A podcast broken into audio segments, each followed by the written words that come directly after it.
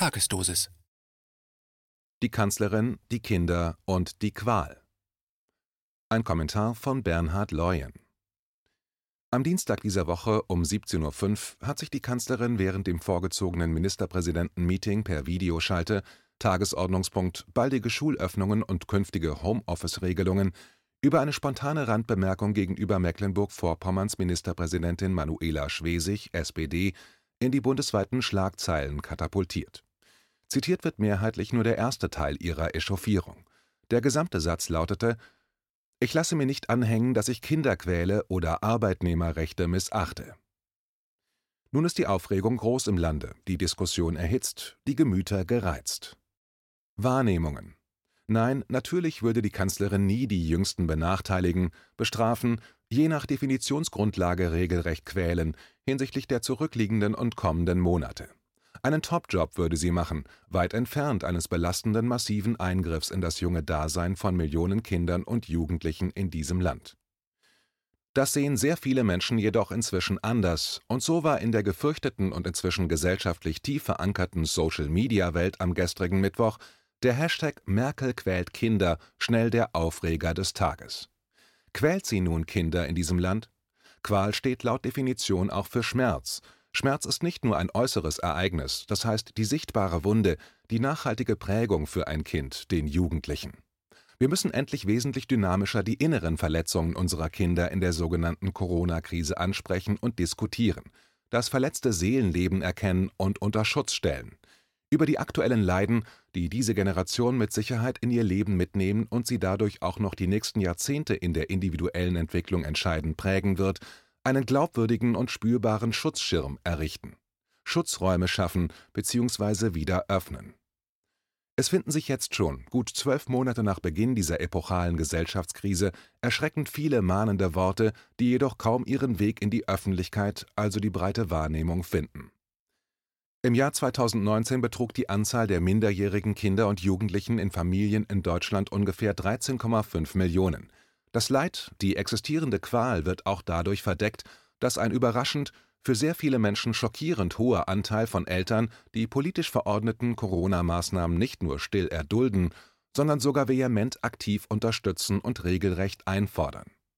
Beispiel Berlin. Es ist bezeichnend, dass drei Großdemonstrationen im Jahre 2020 nachweislich keinerlei Einfluss auf die Senats-, geschweige denn Bundespolitik bewirken konnten Wer vor Ort war, sich mit Ruhe und Interesse den Plakaten, Losungen und Diskussionen widmete, wird bestätigen können, dass tausendfach die sich anbahnende Gefährdung des Kindeswohls thematisiert wurden, die Angst, die Befürchtungen vor den Folgen der Corona-Politik aus dem Hause Merkel an und ausgesprochen wurde, die Darlegung der Folgeschäden klar und eindeutig definiert, also öffentlich sichtbar waren. Die Berliner Politik ließ diese Mahnungen an sich abprallen. Das in Berlin ansässige Kanzleramt ließ über die Regierungssouffleure Seibert und Demmer mit Nachdruck ihr Unverständnis mitteilen. Schlimmer noch, es wurde den Teilnehmern tendenziell unterstellt, sie würden Kinder für sogenannte Verschwörungsmythen und wirre Gedanken missbrauchen. Ehrliche und aufrichtige Elternfürsorge wurde diskreditiert, lächerlich gemacht. Zum Ende des Jahres auch forciert kriminalisiert, also als schweres Vergehen tituliert.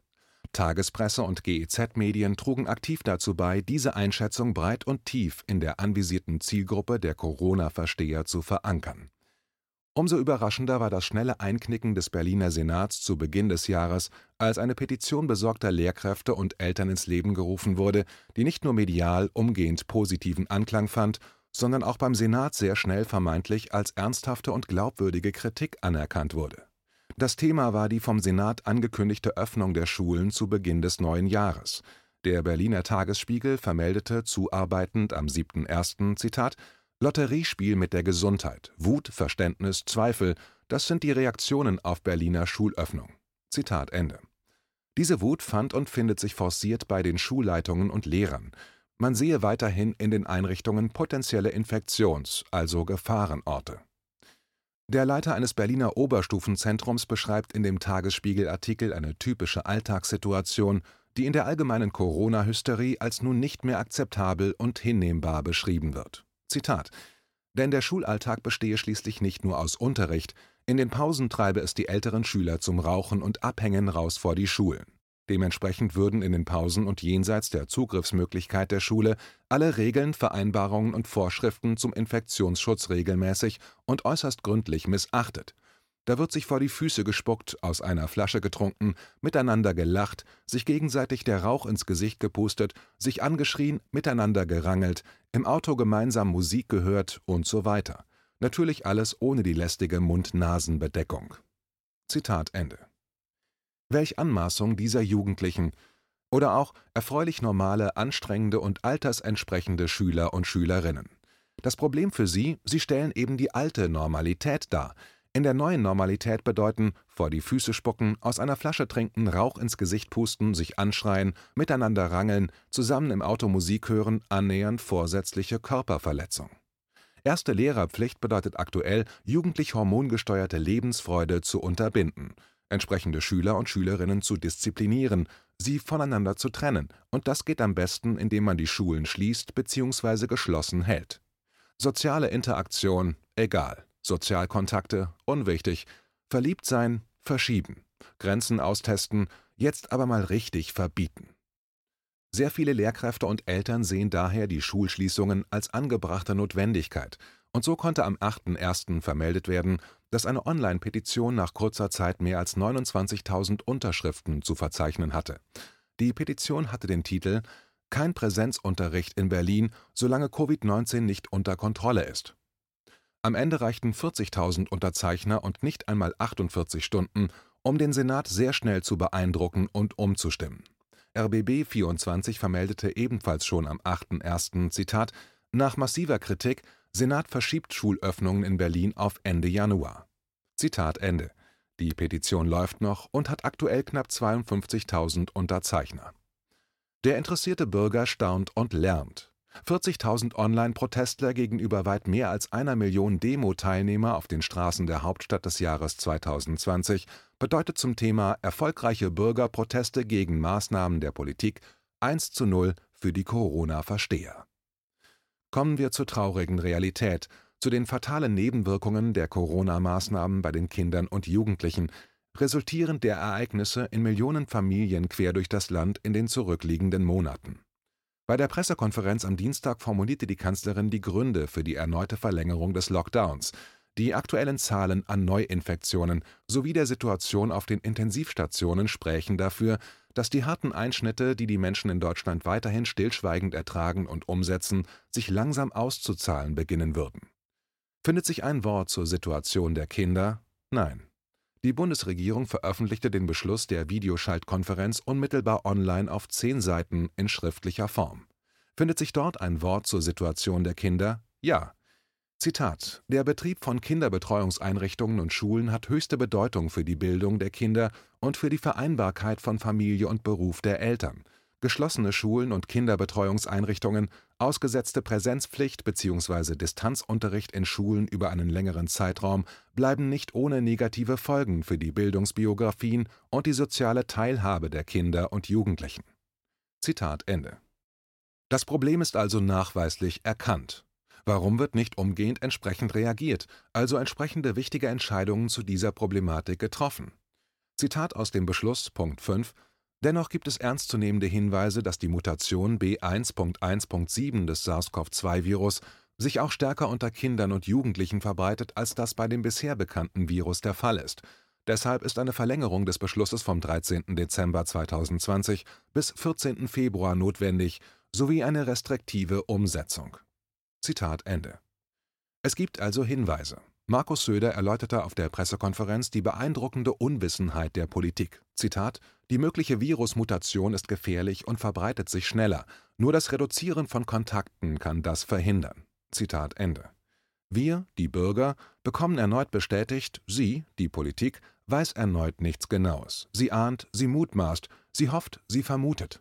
Sie irrt durch das Dickicht des Virenlabyrinths. Was sagen englische Wissenschaftler zu den angesprochenen Hinweisen der deutschen Regierung? Die britische Seite Medical News Today bestätigte am 12.01. diesen Jahres, dass einige Wissenschaftler die Vermutung geäußert hätten, dass bei Kindern die Wahrscheinlichkeit einer Infektion mit B1.1.7 höher ist als bei früheren Varianten von SARS-CoV-2, es jedoch bislang keinerlei Konsens in der wissenschaftlichen Gemeinschaft gäbe. Die Daten seien derzeit noch unklar, weitere Studien wären unbedingt erforderlich. Diese Vorgehensweise kann so nun noch Monate weiter praktiziert werden.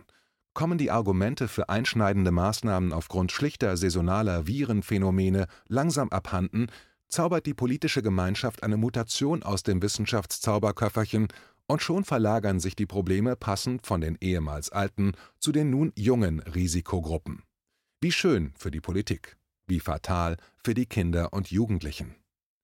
In einem Interview am 7.1. warnt der Schulpsychologe Uwe Sonnenborn vor den Folgen des Lockdowns. Der Titel des Artikels lautet Zitat Schulen im Lockdown. Viele Schüler sagen, ich kann nicht mehr. Verhaltensauffälligkeiten und Suizidgefahr nehmen enorm zu. Uwe Sonnenborn ist im Vorstand des Landesverbands Schulpsychologie in Nordrhein-Westfalen. Die Zahl der Kinder mit psychischen Auffälligkeiten hätte enorm zugenommen. Andeutungen einer Suizidneigung sei derzeit ein großes Thema, auch bei den Schulsozialarbeitern. Welche Gründe finden sich? Vielen Schülern fehle die Perspektive und die Sicherheit der gebenden schulischen Strukturen. Sie steigen irgendwann aus und sagen, ich kann nicht mehr, ich will nicht mehr. Man dürfe nicht vergessen, es gehe auch um Noten und Abschlüsse. Schaffe ich das? Wird ein Notabitur überhaupt anerkannt? Kann ich damit studieren? Viele Jugendliche haben große Sorgen um ihre Zukunft. Diese Ängste werden mitgenommen in ein Elternhaus, wo sie auf die Eltern, etwa ich alleinerziehend, ebenfalls von Zukunftsängsten gelähmt treffen. Im Bestfalle, für beide Seiten unbefriedigend und belastend, geht man sich empathisch aus dem Weg, bleibt aber mit den akuten Sorgen und Ängsten alleine. In einer zusehends von Armut und Perspektivlosigkeit geprägten Gesellschaft kann die Stimmung aber auch sehr schnell kippen. Gewalt kommt ins Spiel. Der Vater schlägt den Sohn, die Tochter vielleicht noch die Mutter der betroffene Jugendliche die jüngeren Geschwister. Nimmt die Gewalt in sich auf, möchte sie loswerden, außerhalb der stressigen vier Wände. Aber der Sportclub muss politisch verordnet pausieren, das Café, der Nachtclub als Ablenkung vom Stressalltag geschlossen, weil insolvent. Ersatzdroge shoppen nicht möglich. Die Flucht in die Kinowelt nicht möglich. Der Späti als Jugendtreffpunkt der Gegenwart darf nicht genutzt werden. Das Ordnungsamt verfolgt die Clique bis in den Park. Anwohner rufen die Polizei, eine Ansammlung von Jugendlichen, das geht gar nicht. Parkverbot, Teufelskreis. Wie bloß da wieder rauskommen? Eine letzte Chance, der Selbstmord? So abwegig, so übertrieben diese Darstellung? Für viele Eltern in diesem Land aus gesellschaftlichen Bereichen der Wohlstandsverwahrlosung anscheinend schon. Wie schaut es mit den jüngeren Schülern und Schülerinnen aus? Welche Folgen hatte das zurückliegende Jahr für diese Kinder? Zitat Drittklässler werden weder richtig lesen können noch die Buchstaben kennen. Zitat Ende. So prognostiziert Bernd Segelko vom Berliner Kinder- und Jugendhilfswerk Die Arche in einem Interview in der Süddeutschen. Diese Einrichtung liegt in einem sogenannten Problembezirk. Das Homeschooling funktioniere so gut wie gar nicht. Theorie- und Praxisprobleme erdacht und verordnet im Kanzleramt, natürlich per Zoom-Meeting. Die Probleme? Blanke Ohnmacht in den Familien. Ob aus ärmeren oder reicheren Familien, von nahezu überall höre man, dass sie einfach nicht mehr weiterkommen, so Siggelko im Interview. Wozu erläutern, wenn ein Mensch, ein Sozialarbeiter, die desaströse Situation, seine Erfahrungen symptomatisch für Millionen Kinder und Jugendliche nüchtern zusammenfasst? Deutschland 2021. Zitat. Und die Kinder, die wir in der Arche betreuen, also die Kinder, die sozial benachteiligt sind, deren Eltern Hartz IV beziehen oder die vielleicht aus Migrantenfamilien stammen, wo die deutsche Sprache nicht so gesprochen wird, dazu die vielen Kinder von Alleinerziehenden, kurzum alle, die es ohnehin schon vor der Pandemie schwer hatten, die werden jetzt endgültig abgehängt. Diese Kinder hatten schon zu normalen Zeiten Schwierigkeiten, im Unterricht mitzukommen. Jetzt sind sie alleine, sie sind zu Hause und wissen oft überhaupt gar nicht, was sie machen müssen. Vielen von ihnen fehlt ein funktionierendes Internet oder überhaupt ein Laptop. Oft haben sie auch gar keinen Kontakt zu ihren Lehrern. Theoretisch müssten die Lehrkräfte jeden Tag bei jedem Kind anrufen und sich nach dem Stand der Dinge erkundigen. Wir haben hier aber teilweise erlebt, dass sich Lehrer sechs Wochen bei ihren Kindern nicht gemeldet haben. Bei vielen Schülern ist ohne den Präsenzunterricht die komplette Tagesstruktur zusammengebrochen. Wir haben es mit Kindern zu tun, die zum Teil viel zu lange aufbleiben, eine unserer Schülerinnen hat neulich morgens um halb drei am Handy noch Filmchen hochgeladen, von draußen auf der Straße. Dann haben wir da ganz viele Kinder, die hocken nur noch vor dem Computer und zocken. Da beobachten wir eine regelrechte Spielsucht. Sie bewegen sich nicht mehr, weil auch der Sportunterricht fehlt. Sie ernähren sich falsch, denn das Schulessen fällt ja weg. Unsere Kinder haben im ersten Lockdown teilweise zwischen 10 und 20 Kilo zugenommen. Zitat Ende. Diese Entwicklung, diese Stimmung, diese Nichtperspektiven werden die kleinen Menschen nachhaltig prägen, ihr Leben, ihre Seele einfärben, ihr Dasein formen. Es kümmert sich niemand um mich, ich bin alleine mit meinen Sorgen und Ängsten. Erste Selbstgespräche, Reflexionen, Erkenntnisse. Sieh zu, wie du alleine klarkommst. Merk dir das für dein weiteres Leben. Was ist Vertrauen? Was bedeutet Sicherheit? Der jetzt so wichtige Sozialkontakt ist nicht möglich, verboten. Das Gefühl von Verzweiflung als tägliche Dosis Seelenschmerz, als Qual. Ich lasse mir nicht anhängen, dass ich Kinder quäle, entfuhr es der Kanzlerin. Nun, zumindest schafft sie mit ihrer Politik den Nährboden seelischer Irrgärten. In Dresden wird das Register der Deutschen Gesellschaft für Pädiatrische Infektiologie DGPI geführt. Dort melden alle Kinderkliniken des Landes ihre stationären Fälle, freiwillig, aber es kann als flächendeckende Bestandsaufnahme gewertet werden. Die Zahl der Kinder, die seit Beginn der Pandemie in Deutschland mit dem Coronavirus im Krankenhaus waren, also in Dresden gemeldet wurden, überrascht bei der Vehemenz der seit Monaten geführten Diskussion über die Rolle von Kindern als Infektionsträger, lautet ganze 800. 800 von knapp 14 Millionen Kindern und Jugendlichen in diesem Land. Die aktualisierte Stellungnahme der DGPI und der Deutschen Gesellschaft für Krankenhaushygiene DGKH vom 18.01.2021 stellt eindeutig klar: Schulen und Kitas sind für Kinder und Jugendliche systemrelevant, denn sie treffen im Kern ihre sozialen und intellektuellen Grundbedürfnisse und bestimmen entscheidend ihre psychosoziale Entwicklung. Jedwede Einschränkung der Grundrechte von Kindern und Jugendlichen, die ihnen fremdnützig auferlegt werden, bedarf einer strengen ethischen Abwägung und vor allem auch einer wissenschaftlich konkret belegbaren Rechtfertigung. Schulschließungen können nur das letzte Mittel sein. Zitat Ende. Gibt es aktuell seitens der Wissenschaft eine konkret belegbare Rechtfertigung? Nein, es gibt Vermutungen gibt es die elementare Behinderung von Millionen Kindern und Jugendlichen hinsichtlich einer Vorenthaltung sozialer und intellektueller Grundbedürfnisse durch rein subjektive politische Maßnahmen? Eindeutig ja. Mindestens acht Ministerpräsidenten sollen diese Woche darauf gedrängt haben, Schulen und Kitaschließungen nicht zu verlängern, mit Hinweis auf die zurückliegenden und kommenden Folgen für Kinder und Familien. Wer hat diese Hinweise negiert, hat sie Macht des Amtes beiseite geschoben? Ich lasse mir nicht anhängen, dass ich Kinder quäle, kann nachweislich als rein subjektive Wahrnehmung einer kinderlosen Frau gewertet werden. Markus Söder twitterte am 19.01. Zitat Lockdown-Verlängerung bis 14. Februar. Wir dürfen die Therapie nicht frühzeitig abbrechen, sonst gibt es einen Jojo-Effekt. Zitat Ende. Von welcher Therapie spricht er? Ist die Gesellschaft krank, das ganze Land? Ist der verlängerte Lockdown für ihn eine Therapiemaßnahme? Therapien sollen heilen, gesund machen. Es gibt so viele Momente des Alltags, die sich in die kleinen Seelen einbrennen werden. In einem Supermarkt, einer U-Bahn sind kleine Kinder umgeben von Menschen mit Masken im Gesicht. Keine Mimik zu erkennen. Was bewirkt dieser Anblick, diese Erlebnisse? Im November 2020 ließ die Bundesbildungsministerin Anja Karliczek wissen, dass sie eine allgemeine Maskenpflicht im Unterricht in einer Phase hoher Infektionszahlen selbst an Grundschulen für zumutbar halte, auch wenn das Maskentragen über den Tag natürlich lästig ist. Lästig? Eher eine Qual. Sprechen, Lachen, Mimik, alles eingeschränkt in dieser so elementar wichtigen Entwicklungsphase. Zum Essen und Trinken bitte nur kurz die Masken abnehmen. Kleine Kinder wachsen aktuell mit permanenter Skepsis auf. Sie beobachten eine körperlose Begrüßung. Herzlichkeit, Körperkontakt wird vermieden, wird verboten, ist zumindest in der Alltagswahrnehmung wesentlich reduziert. Was bewirkt dieser Anblick, diese Erlebnisse? Was brennt sich da ein für spätere emotionale Wünsche und Unsicherheiten? Angela Merkel zieht ihre Linie gnadenlos durch, seit Monaten. In den kommenden Jahren und Jahrzehnten wird sie für die Ursachen benannt werden müssen. Für die Umsetzung, den Schaden, die Qual der Kinder der Gegenwart finden sich jedoch andere Verantwortliche. Auch sie mehrheitlich Leidtragende einer fatalen Politik. Die Eltern, die Mütter und Väter.